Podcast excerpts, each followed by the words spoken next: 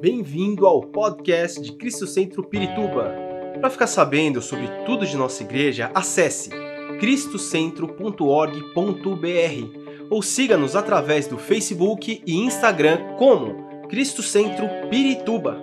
Você também pode ver essas e outras pregações no formato vídeo em YouTube barra Cristo Centro Pirituba Oficial. Seja bem-vindo à nossa casa apostólica.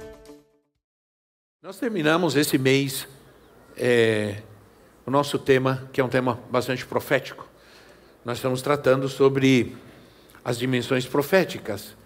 E mês que vem será um, um, o tema será bastante um tema bastante bastante forte, bastante é, poderoso, porque sempre no mês de outubro nós tratamos nós falamos sobre guerra espiritual. Todo ano, mês de outubro, nós nos preocupamos com a guerra espiritual. Mas hoje nós terminamos esse tempo falando sobre esse tema de dimensões proféticas. E nós estamos tratando de dizer, de ensinar que a igreja ela é profética. O que significa isso? Significa que a igreja ela ela sabe, ela entende os tempos. Porque nós temos um Deus que é um Deus de propósitos e um Deus de tempos. Então, a igreja, ela é profética no sentido de ter a capacidade de saber o que Deus quer e o que Deus vai fazer. Nós, como cristãos, somos pessoas preparadas somos pessoas preocupadas e a, e a, palavra diz que devemos nos preparar, de estar preparados. Esse é um chamado de Deus para nós. Em uma das suas parábolas, Jesus, aliás, não só em uma, Jesus nos adverte sobre estarmos preparados, para não vacilarmos, mas estarmos sempre preparados com relação ao tempo e aos acontecimentos. Na dimensão profética da igreja, está o tempo. E o tempo é de Deus. Diga comigo: o tempo é de Deus. Nós, o que vai acontecer conosco, o que vai acontecer nessa terra, já está acontecendo nos céus. Quando João, quando, e, e eu falei sobre isso, creio que domingo atrasado, quando em Apocalipse Deus chama João e diz: sobe aqui, porque eu vou te mostrar as coisas que vão acontecer. Deus estava mostrando para ele as coisas que vão acontecer já acontecendo nos céus. Porque Deus mostra para João o que está, o que vai acontecer. E o que vai acontecer já estava acontecendo na, na dimensão de Deus. Quando nós lemos os evangelhos, quando nós lemos os evangelhos, quando nós lemos a Bíblia, a Bíblia ela é profética. Porque a, a, a, a Bíblia nos mostra o que Deus vai fazer. Os evangelhos mostram o que Deus quer realizar na sua igreja. Tudo que, tudo que é, Deus quer que aconteça na igreja está mostrado aqui nos evangelhos. Então, os evangelhos não são apenas histórias, o Evangelho não, é, não, não nos foi dado apenas para que a gente adquira conhecimento, mas ele também nos mostra o que o Senhor quer que a igreja viva e faça. O que vai acontecer na nossa vida. A igreja do Novo Testamento, a igreja no livro de Atos, experimentou uma vida abundante prometida por Cristo. Ela era uma igreja diferenciada, ela era uma igreja é, poderosa, porque ela estava vivendo exatamente aquilo que Cristo disse que ela seria e faria. Então, quando nós permitimos que o Espírito Santo atue na igreja, o que o Espírito Santo vai fazer é nos levar a, a cumprir, a cumprir em nós tudo aquilo que está escrito a nosso respeito. Então, a igreja é profética no sentido de perceber o que Deus vai fazer, o que Deus já está fazendo. Amém? E nós, e hoje, eu quero ser terminar bastante profético. Bastante profético. O que quando eu olho para para as escrituras, quando eu olho para a igreja, livro de Atos, eu posso entender o que Deus ainda vai fazer, o que Deus quer fazer. Então, em primeiro lugar, eu entendo que as pessoas serão salvas. As pessoas serão salvas. Ainda, eu estou com um, um, eco aqui, um, alguma coisa aqui que está me incomodando bastante aqui. As pessoas serão salvas. Abra sua Bíblia em Atos capítulo 2, versículo 36 a 40. Atos 2, 36 a 40. Vamos ler. Eu vou ler dois, três textos para nós. Como nós temos muito tempo, nós temos que adiantar. Diz assim, Atos 2, 36 a 40. Portanto, que todo Israel fique certo disso. Este Jesus, a quem vocês crucificaram, Deus o fez Senhor e Cristo. Quando ouviram isso, os seus corações ficaram aflitos e eles perguntaram a Pedro e aos outros apóstolos: Irmãos, que faremos? Pedro respondeu: Arrependam-se e cada um de vocês seja batizado em nome de Jesus Cristo para perdão dos seus pecados e receberão o dom do Espírito Santo, pois a promessa é para vocês, para os seus filhos e para todos os que estão longe, para todos quantos o Senhor, o nosso Deus, chamar. Com muitas outras palavras os advertia e insistia com eles: salvem-se desta geração corrompida. Os que aceitaram a mensagem foram batizados, e naquele dia houve um acréscimo de cerca de 3 mil pessoas. Aleluia. Você precisa entender que é, é, é, é isso não aconteceu em São Paulo. Isso não aconteceu numa, numa cidade de milhões de pessoas. Isso aconteceu num lugar onde, onde apenas tinha algumas milhares de poucas centenas ou milhares de pessoas. Isso quer dizer que muita gente naquele dia foi salva. Muita gente se salvou. E como, e como, segundo esse texto, como foram salvas as pessoas?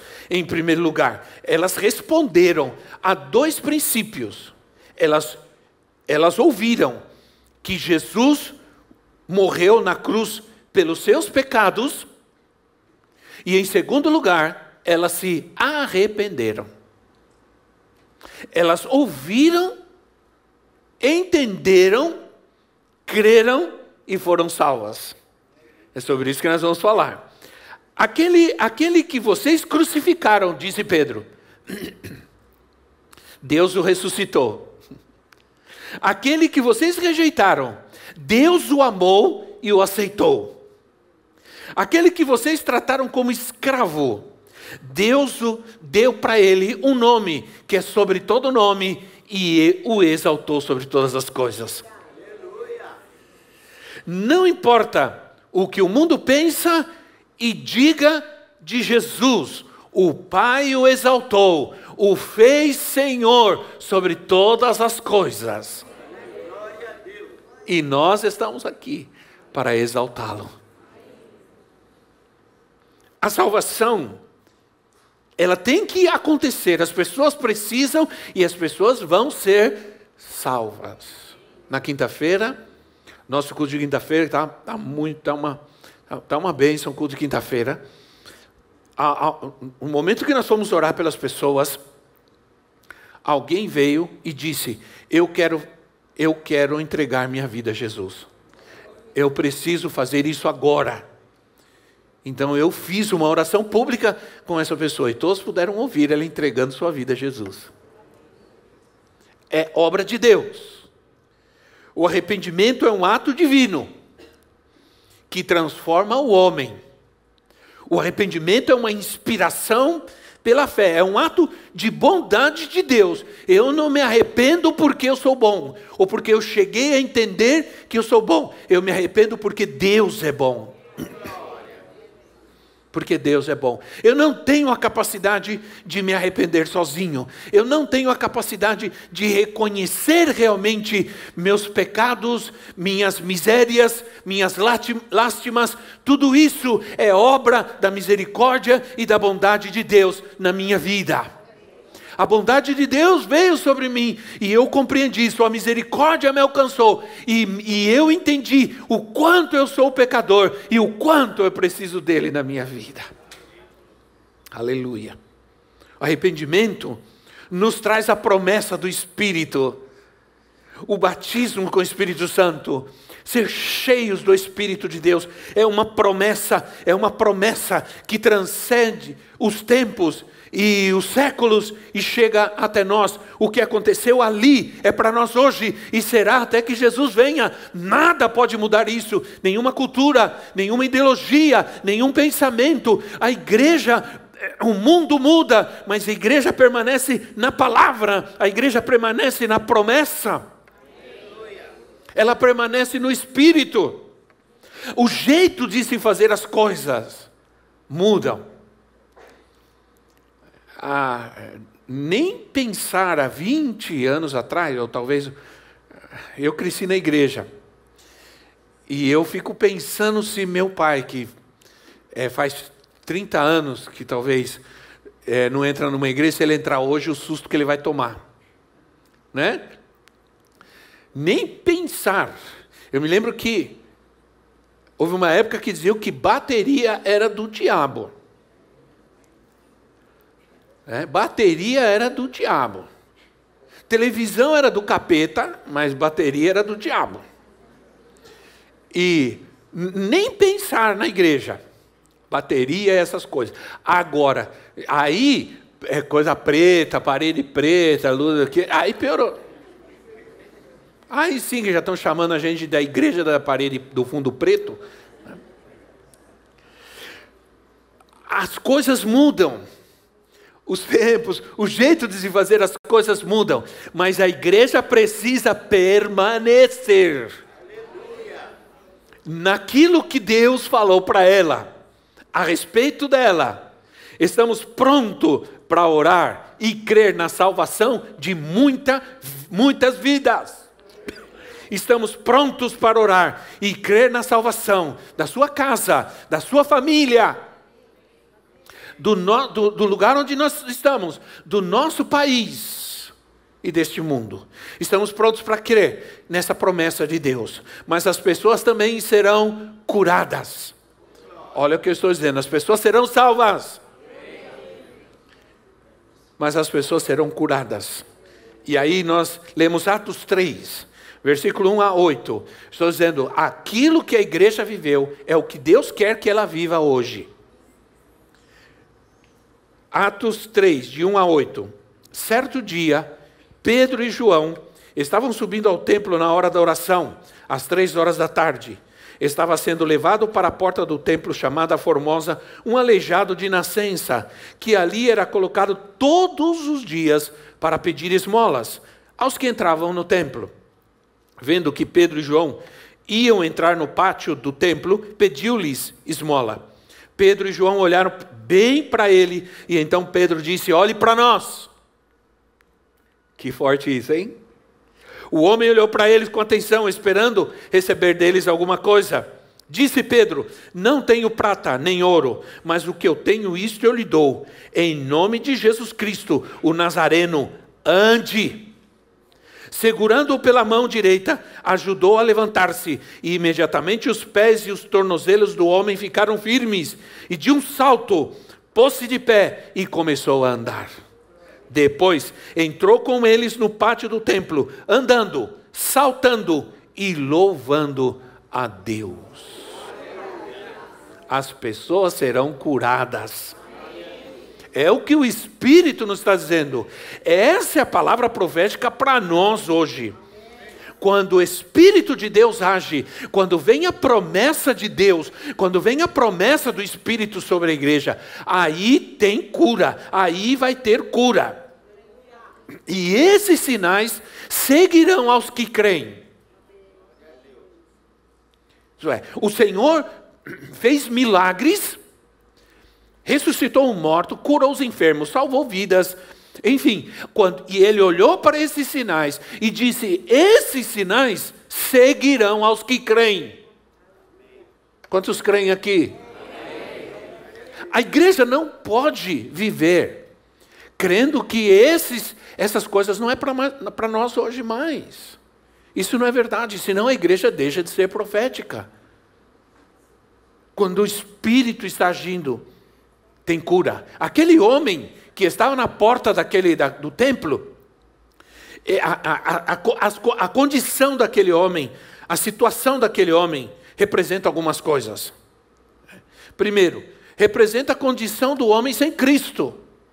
Uma paralisia moral, espiritual, econômica e doença. Ele estava, ele era um para, ele era uma pessoa doente. É, essa é a condição do homem sem Cristo. Paralisia e pobreza. Doença e pobreza. Esses são os, os, grandes males hoje do mundo. O, o grande temor que se tem hoje. As pessoas se encheram de medo e de temor. Muita gente ficou doente porque ficou com medo de ficar doente. Muitas pessoas não ficaram doentes porque eles alcançou uma doença, mas porque ficaram com medo de ficar doente. O medo também adoece. O medo também paralisa. O medo é um paralisante. Paralisa a pessoa. A pessoa deixa de viver, de ter alegria, de ter paz e fica doente porque tem medo. Mas a Bíblia diz que no amor de Deus, todo medo é destruído. Provavelmente, aquele homem estava há muito tempo já na porta do templo. Ele estava esperando receber uma esmola, porque ele queria, ele, ele estava ali porque ele queria receber uma esmola. Ele não esperava nada mais. Ele não tinha nenhuma esperança de ser curado. Ele só queria sobreviver. Eu quero dizer para você que Deus não quer que você viva nessa terra só sobrevivendo. Ele quer que você tenha alegria, Ele quer que você tenha paz, Ele quer que você seja uma pessoa saudável, Ele quer que você tenha uma vida significativa. Você não está aqui para viver só por viver. Quando você nasceu nesse mundo, veio um propósito de Deus para a sua vida. Você vai passar o resto da sua vida sentado no sofá da sua casa, vendo televisão agora vai viver uma vida insignificante quando Ele te chamou e te deu vida abundante. Todos os dias. Como a religião é inoperante, como a religião não faz nada por ninguém, porque os religiosos entravam e saíam, entravam e saíam, e nunca sequer pensaram em abençoar aquele homem. A religião não faz nada por ninguém. Uma religião que não crê, que não se importa com ninguém. Aquele homem não tinha nenhuma esperança de ser curado. Mas em Sua misericórdia, o Senhor sempre está disposto a nos abençoar integralmente. A obra de Deus é perfeita. Diz a palavra de Deus que Ele vai fazer infinitamente mais do que pensamos do que cremos, imaginamos, é, é o que Ele vai fazer infinitamente mais. Quantos querem que Deus faça mais na sua vida? Mais na minha vida, Senhor. Mais paz, mais saúde, mais alegria, vitória. Aí há algumas coisas importantes aqui. Pedro e João, servos de Deus, olha para nós isso é, isso é profético, irmãos. Olha para nós. Você passou. Lá em o versículo, é, capítulo 4, se eu não me engano, versículo 22, diz que esse homem tinha mais de 40 anos. Então já fazia muito tempo que ele estava ali sentado olhando para o templo, olhando para os religiosos entrando. Certamente quando, quando eles disseram, olha para nós, ele olhou para eles, porque certamente ele não olhava para as pessoas, estava tão humilhado, tão ferido, tão frustrado. olha para nós. Isso é o que nós precisamos dizer para esse mundo hoje. Não adianta só a gente vir com uma, uma mensagem um, evangelística. As pessoas estão olhando para nós. Elas precisam ver o que nós vivemos, o que nós cremos. Sim ou não, irmãos? Olha para mim, porque eu, em mim está a resposta para as desgraças da sua vida. Olha para mim, porque eu tenho uma palavra de vitória, de libertação e de cura para a sua vida. É que o mundo está esperando. Imagina, você chega segunda-feira para trabalhar e uma pessoa chega muito doente no teu trabalho com você e você olha para ela e diz assim: "Olha, fica tranquilo, vai comigo domingo na igreja que alguém vai orar para você e você vai ser curado". Não. E a pessoa passa a semana inteira doente, ruim e tal. E você está ali. Entendeu o que eu estou querendo dizer? Você está ali. O Espírito Santo está ali. O Jesus está ali. A palavra está ali, porque você está ali. Então, olha para mim. Porque eu vou orar por você agora. E você vai ser curado agora. O, o, o mundo está esperando que as pessoas digam: olhem para mim e vejam em você a vida de Cristo e vejam o poder de Cristo. Esse é o maior evangelismo que podemos fazer. Talvez você diga, ah, eu não consigo falar de Jesus para alguém. Ah, eu não consigo porque eu não, eu não sei a palavra. Ah, eu não tenho entendimento. Ah, eu não tenho conhecimento teológico. Você não precisa de teologia para evangelizar, para falar de Jesus para uma vida. Você só basta dizer para ela: olha para mim eu era assim, assim, assim, eu era um sem vergonha, eu era um bêbado, eu era, eu maltratava minha esposa, eu, é, eu era isso, eu era aquilo. Mas Cristo entrou na minha, na minha vida e me transformou. Olha para mim, porque o que Ele fez em mim, Ele pode fazer e vai fazer na sua vida também. Não existe um maior testemunho que esse. Certa vez Jesus curou um cego e, e, e curou um cego e e todo mundo ficou no templo e todos os religiosos ficaram blasfemando. Onde já se viu? Curou no sábado. Eles só estavam preocupados com a religião, né? O cara foi curado de cegueira e eles estavam preocupados com o sábado. Esse é o grande problema de muita gente. Estamos preocupados com coisas que não deveríamos. Quando nós temos um Deus que quer fazer coisas poderosas e nós vamos crer. Então, chegaram para ele e disseram: Quem foi esse que te, te curou? Ah, é, é, ah, não sei quem é ele, eu não conheço, eu não sei quem é ele. Ah, é um pecador, é um pecador. Aí o cego disse: Olha, se ele é pecador, se ele é isso, aquilo, eu não sei. Uma coisa eu sei, eu era cego, agora eu estou vendo. Eu era cego, eu encontrei com ele e agora eu estou vendo. Olha para nós não tenho prata, não tenho ouro, mas o que eu tenho, isto eu te dou em nome de Jesus. Levanta e anda. Essa é a dimensão do Espírito, do poder de Deus. Eu estou inconformado comigo mesmo, porque eu já vivi isso. Quando eu estava pensando nesse texto aqui, me veio uma experiência que eu tive quando, estava, quando estávamos em Guatemala, oh, já faz trinta e tantos, e eu fui convidado para pregar numa igreja. Aliás, eu, eu não fui convidado, eu fui enviado para pregar numa igreja. E essa igreja, o templo era embaixo e o pastor morava em cima. Tinha dois, dois andares em cima, ele morava em cima. E o pastor disse assim: vai, é, janta com a gente, ou toma um café com a gente, ou janta com a gente, e depois a gente vai para o culto. Tá. Não era longe, era embaixo, né? Então, no, eu fui.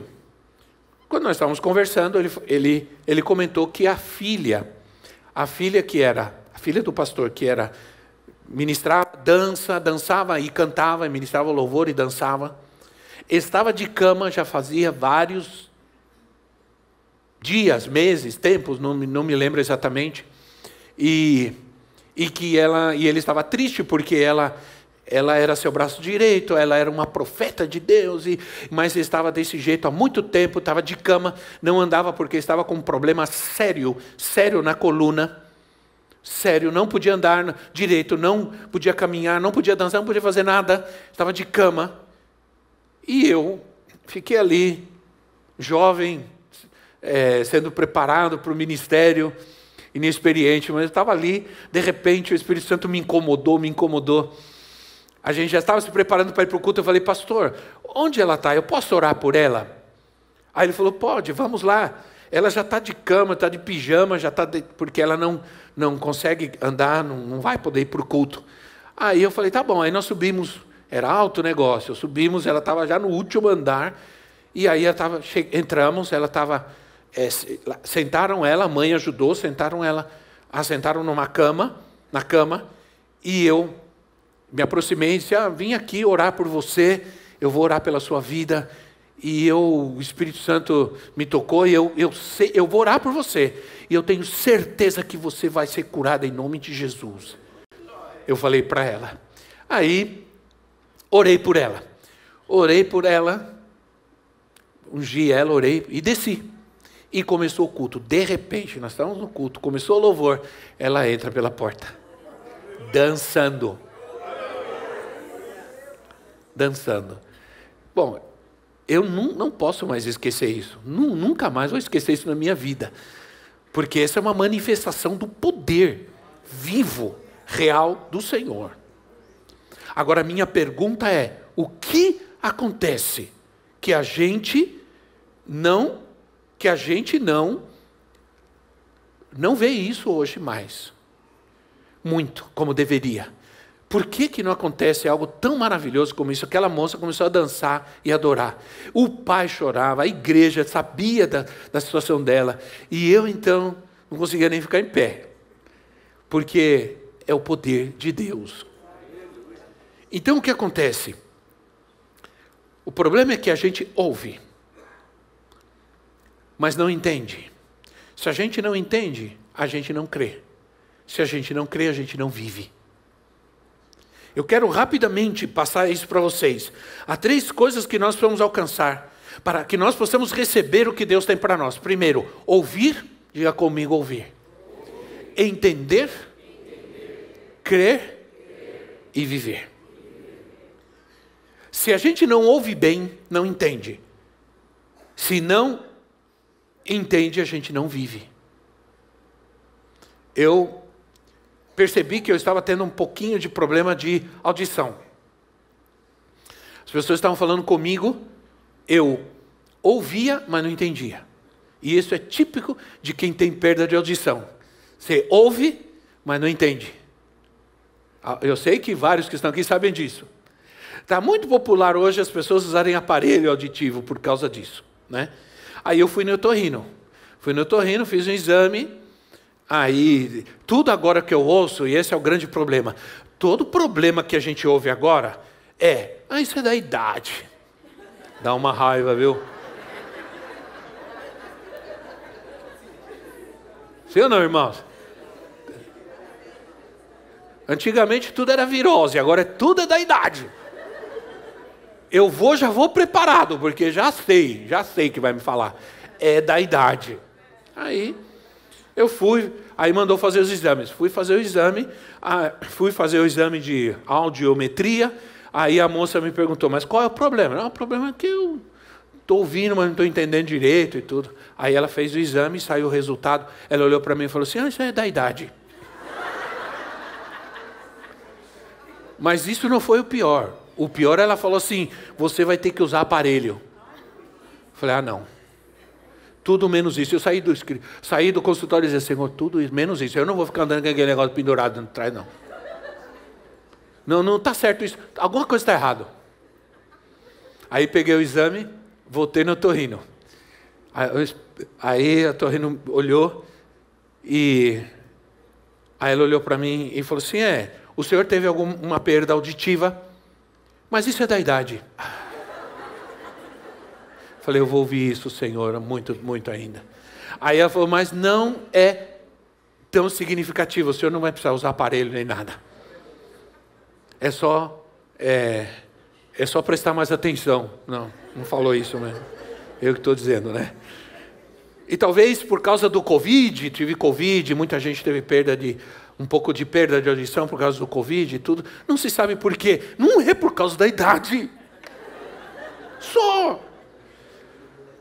Então, se eu não consigo ouvir bem, eu não entendo. Se eu não entendo, eu não creio. Se eu não creio, eu não vivo. Então há uma diferença, é, não só ouvir, precisamos entender, escutar. Há uma diferença entre ouvir e escutar. No português há uma diferença. Você está aqui, tem gente que está aqui, está me ouvindo, mas não está me escutando. Não sei o que você está escutando agora, mas não. Né? Tem gente que está me ouvindo, mas está vendo outra coisa. Tá, tá lá, ó. Você está olhando para mim, mas não está me escutando. Eu estava me ouvindo, mas não está escutando. Por isso que muita gente sai, e, e às vezes a obra de Deus é tão difícil, porque as pessoas ouvem, mas não entendem. Se não entendem, não podem crer. Se não creem, não podem viver. Então nós precisamos escutar. Alguns estão ouvindo esse momento, estão ouvindo só, como se fosse um. um você sabe que existem ruídos que atrapalham a gente de ouvir, né? Então, e existem e ruídos são ruídos, ruídos altos, ruídos baixos. Eu sou é, mas as, por exemplo, você está dormindo à noite e um pernilongo vem e ele é um ruído ele é baixinho, né? Mas ele você acorda, sim ou não? Você acorda. Ruído atrapalha, ruído impede de você entender as coisas. Então, o que nos está atrapalhando? Se nós estamos escutando, mas não estamos entendendo, não podemos viver o que Deus tem para nós. O diabo quer roubar a palavra de Deus da nossa vida. Ele, ele não quer que a gente entenda a palavra. Ele até aceita que a gente ouça, mas não quer que entendamos. As, a, Jesus disse: as aves dos céus vieram e roubaram a semente que foi semeada. E depois Jesus explica: os demônios, o diabo, ele vem e rouba a palavra da nossa vida para que ela não chegue ao nosso entendimento, para que a gente não chegue ao ponto de entender plenamente. Ele quer roubar antes a palavra.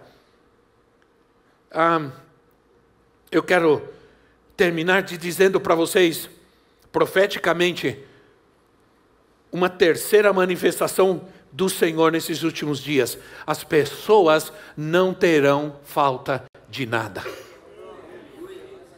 Vamos lá. As pessoas serão salvas, as pessoas serão curadas e as pessoas não terão falta de nada. Atos 4:32. Atos 4:32. Eu estou trazendo o que a igreja viveu para nós aqui. Da multidão dos que creram, uma era mente e um coração. Ninguém considerava unicamente sua coisa alguma que possuísse, mas compartilhavam tudo o que tinham. Com grande poder, os apóstolos continuavam a testemunhar da ressurreição do Senhor Jesus e grandiosa graça estava sobre todos eles. Não havia pessoas necessitadas entre eles pois os que possuíam terras ou casas vendiam, traziam o dinheiro da venda e o colocavam aos pés dos apóstolos, que o distribuíam segundo as necessidades de cada um.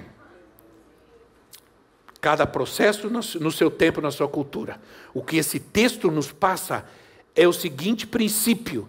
Ele não está mandando hoje você vender. Se você quiser, pode fazer, não tem problema. Você vai ser poderosamente abençoado. Mas ele está dizendo, vende a sua casa e dá seu dinheiro. O que ele está dizendo é, viva o princípio de que Deus quer que na igreja, na sua igreja, não haja gente que tenha necessidade. O que ele está dizendo é que você, como filho de Deus e como parte da igreja de Jesus, tenha suas necessidades em Cristo supridas totalmente e não te falte nada. Você não, alguns estão olhando para mim, ouviram, mas, mas não escutaram. Entende? Diga, eu creio que Deus quer que não me falte nada. Diga, irmão, está ao teu lado, não vai te faltar nada. Por isso Paulo diz assim: "O meu Deus suprirá todas as suas necessidades". O meu Deus vai suprir as suas necessidades, conforme as suas riquezas em glória. Deus queria, o Senhor queria uma igreja, um povo que se reunisse e esse povo tivesse suas necessidades supridas, não lhes faltasse nada. Um povo abençoado por Deus. É diferente dessa prosperidade que se tem por aí. Isso não é um negócio com Deus, é ser povo de Deus, é provisão de Deus. A salvação, o arrependimento traz a cura, a cura traz provisão, a provisão é a bênção de Deus. O Senhor quer que a nossa, a nossa vida cristã seja significativa. Esse é o plano de Deus para nós. E os seus planos jamais serão frustrados. Jamais, jamais. Então, Ele vai salvar, Ele vai curar e Ele vai prover. Não vai faltar nada para aquele que crê. Diga, eu creio, Senhor. Havia uma igreja. Eles se reuniam. E não havia entre eles qualquer um que tivesse necessidade. Qualquer um. Deus estava ali, o Senhor estava ali. E eles estavam ouvindo. O Senhor quer que você não apenas ouça, mas que você escute a sua voz. Escute a voz do Senhor. Escuta a voz do Senhor.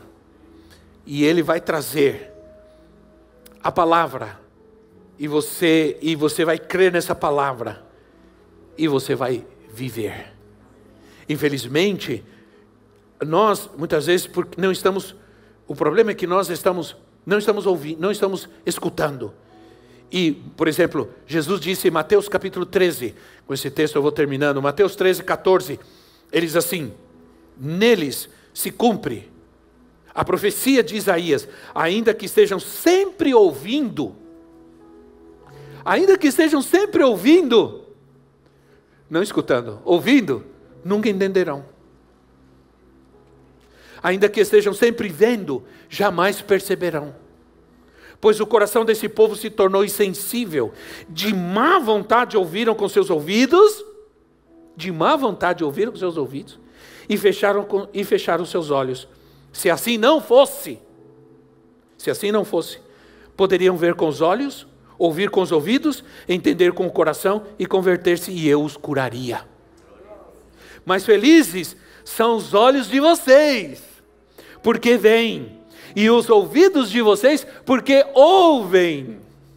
Pois eu lhes digo a verdade: muitos profetas e justos desejaram ver o que vocês estão vendo, e, mas não viram, e ouvir o que vocês estão ouvindo, mas não ouviram.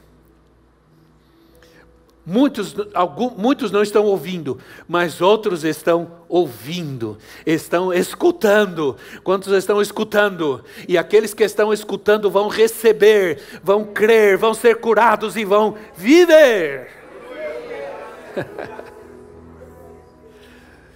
Se você chegar em casa agora, alguém dizer assim, você ouviu a palavra hoje? Falou, não, eu não ouvi, eu escutei. E sei o que eu vou viver Fique em pé no seu lugar.